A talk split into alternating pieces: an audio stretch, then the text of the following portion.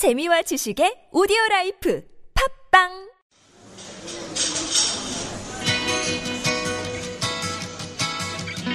안녕하세요. 타일러 라시입니다. 반갑습니다.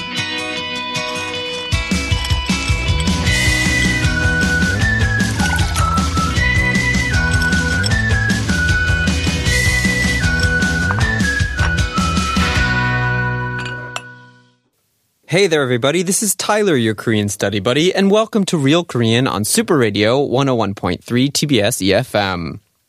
Today is another Friday, so we have some questions uh, that you guys have sent us that we get to answer for you today. So let's just go straight into it. How do you pronounce jiet, and sangjiet? So this person who sent us this question says that they think that these are the most difficult consonants to pronounce given that they're somewhat similar but different at the same time.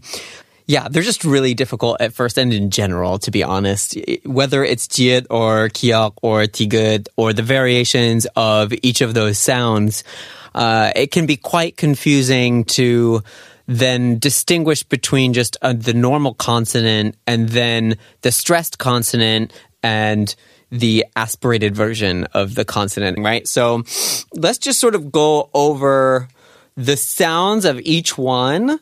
Uh, I think that that would sort of uh, just help, and and we'll try to to listen to that and replicate the sounds uh, here together. So many people do have difficulty pronouncing the different sounds between jiet, chiet, and sangjiet, uh, and kiok, kiok, and sanggyok, and tigut, tigut, and sangdigut, right? So there's definitely like a really it's a very difficult thing in general. So don't worry about it. So the simplest way to look at it is to see if you can find some sort of equivalent in your native language. And that's not really an easy thing to do. I don't know what your native language is, so I can't really find it for you. But I highly suggest that first thing you do is you look it up really like do some internet searches to see if there are any stressed consonants in your language or aspirated consonants in your language. So you can sort of find equivalents in your language and then say, okay, it's closer to this one and it's definitely not like this one in order to sort of start to feel it out in the beginning. A good example for this in the Kiok variations for English would be the difference between um, kill and sky. I don't know if you can hear it, but if I say kill, there's some air in there. And if I say sky, there's no air at all. So kill, sky, kill, sky, k, sk. Right? The difference between these two sounds in English is actually um, something that you could compare to the sounds that you're seeing in Kiok variations in the Korean language, right? So which one is which? If I say, sky, which one is sky? And if I say kill, which one is kill? Well, sky is just going to be your kiok, regular kiok. There's no air going through it. It's not super stressed. It's just your regular kabang, kagu, sky. It's the same consonant, right? Well, what about kill? Well, kill has some air going through there. So which one do you think that is? Kill. K, k, k, k. Yeah, that's the kill sound. So when you say kai, right, like a knife, a kai, or um, shikida, right? When you order something or you tell someone to do something and you and you um, command it, it's shikida, you can hear that similar sound. So try to find words in your language where you think, oh, I think this letter is definitely this sound, but it may not be. Like, for example, with sky, you know, we assume, oh, it's a K, so it's going to be pronounced the same way as in kill. But no, it's not. They're two completely different sounds, right? So this is going to be in your language and it's up to you to sort of find which ones are sounds that are similar and then say, okay, this is a sound in my native language that I'm familiar with and I'm going to use it as a stepping stone in order to get to that Korean sound that I'm still not sure about how it feels, right? So you can use sky and kill as a way to like, if you keep repeating this in your mouth, then you can sort of start to feel the difference between between a kiok and a kiek. which is great. So that's a good exercise for you to do. Now, when it comes to the the jiet sounds in Korean, it's a bit more difficult to find equivalents, at least with the English language.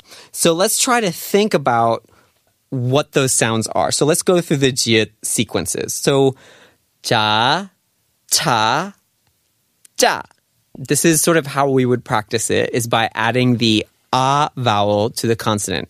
Ja, cha, ja. And I think that this sequence is important. I think you should start with just the regular consonant and then you move to the aspirated consonant and then you move to the stressed consonant. So just to go back to that sample of the K sounds and the Kyok series, the order would be to say sky, kill, and then you would have to sort of make up the strong one, right? Because we don't have that in English. Ka, right? Sky, kill, ka. Guy, kill, ka. Ka, ka, ka, right? So you can sort of slowly move into that sequence. And I think you do need to start again with the regular consonant, then the aspirated version with all the air in it, and then the stressed version. And the reason for this is that it just makes much more sense in your mouth. It just feels much more natural to start with the first consonant, then add a bunch of air, then hold it all tight in your mouth and be really stressed, and then all of a sudden release it into this solid, um, hard tensori, right? This hard sound. So let's go back again to the jiet series. Ja, cha, ja, ja, cha, ja. And if it's hard for you to really make that sound, double check. And how should you do that? Record yourself. Record yourself and listen to it again.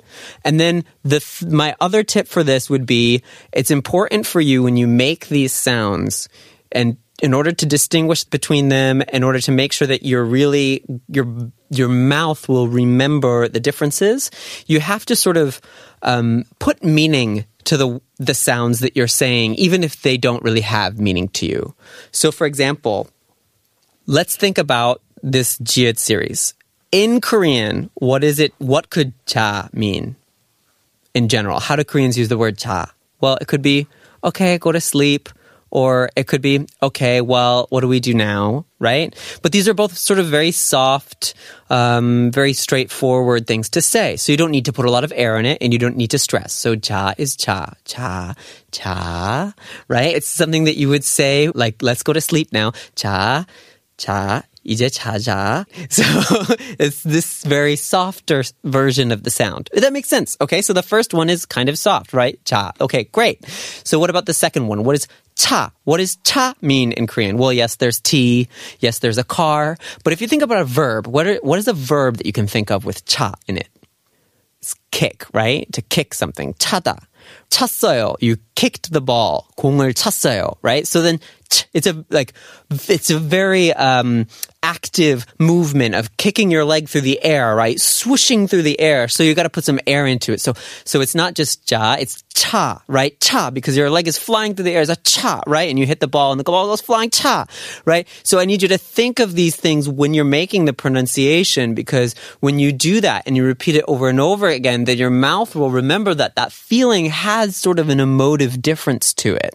And then the last one, when you get to the last one, what is the last one? It's the stressed one. So what are you going to have to do? You're going to have to say ja. But what does ja mean in Korean? What are different things that ja could mean? Well, okay. First is it could mean that it's salty, right? Say you eat some food and it's like you're expecting something like really yummy, but the, the person who cooked it put way too much salt in it and you put it in your mouth and you're just like, what? Oh my gosh, what? Ugh, gross. Oh my gosh, it's so salty. Holy moly. I really need some water right now, right? And you get that like, oh, feeling where it's just like you just get this uh, emotional wave of kind of frustration. And so you're like, mm.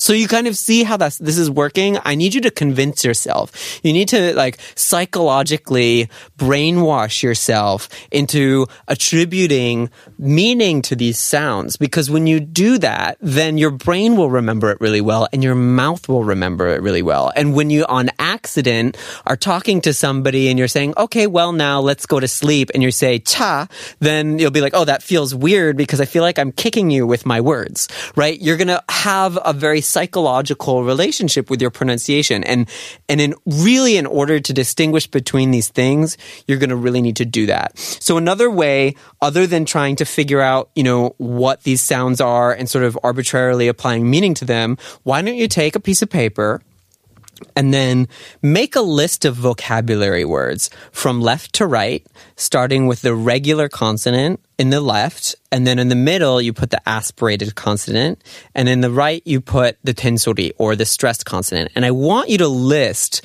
vocabulary that starts with that consonant. And then just go back to that list and look through it and really look at, okay, what words start with normal consonants, what words start with aspirated consonants, and what words start with uh, stressed consonants. And you will eventually, as you keep looking through this, feel a pattern in the words because Korean is a very um, morphologically emotive language. Sound is highly correlated to meaning. So when you look through it, you will find patterns and you will notice that things that are very sharp and things that are very um, pointy will have aspirated sounds like a like a knife or narkarupta, right? These words that mean sharp.